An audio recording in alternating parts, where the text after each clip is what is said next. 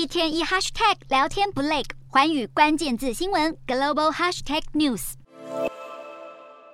美国与南韩二十六号在日本海展开为期四天的联合军演，美国甚至将核动力航空母舰“雷根”号打击群开进南韩，这也是五年来首度有美军航舰参加美韩联合演练。双方这次军演一共出动二十多艘舰艇，美军正是由“雷根”号领军，南韩海军则是出动“世宗大王”级驱逐舰等舰艇参与演练，要透过实战演习加强应应来自北韩的挑衅。此外，台海情势升高，驻扎在南韩的两万八千名美军是否会因此卷？入美国和南韩官员对此坦承，朝鲜半岛恐怕难以置身事外。日本防卫省则是发现，中国海军一艘情报搜集舰在二十三号从东海驶入日本海，可能是要对美韩军演搜集情报。但中国也不甘示弱，公布影片揭秘中国解放军海军的首支电磁蓝军部队。中国军事评论员声称，中国海军的电磁蓝军部队能以各式的电磁频谱信号来对海军的舰艇和装备进行密集的轰炸式电子干扰。美国防务新闻周刊则指出，中国越来越重视电子战，未来在爆发冲突时，解放军可能会以电子战为战斗部队提供支援。另外，中国官媒最近推出首艘航母辽宁号服役满十周年的系列报道。有眼尖网友发现，中国一架歼十五战机在执行任务时，下方疑似是一艘美军的伯克级飞弹驱逐舰，但美中军方对此都没有做出回应。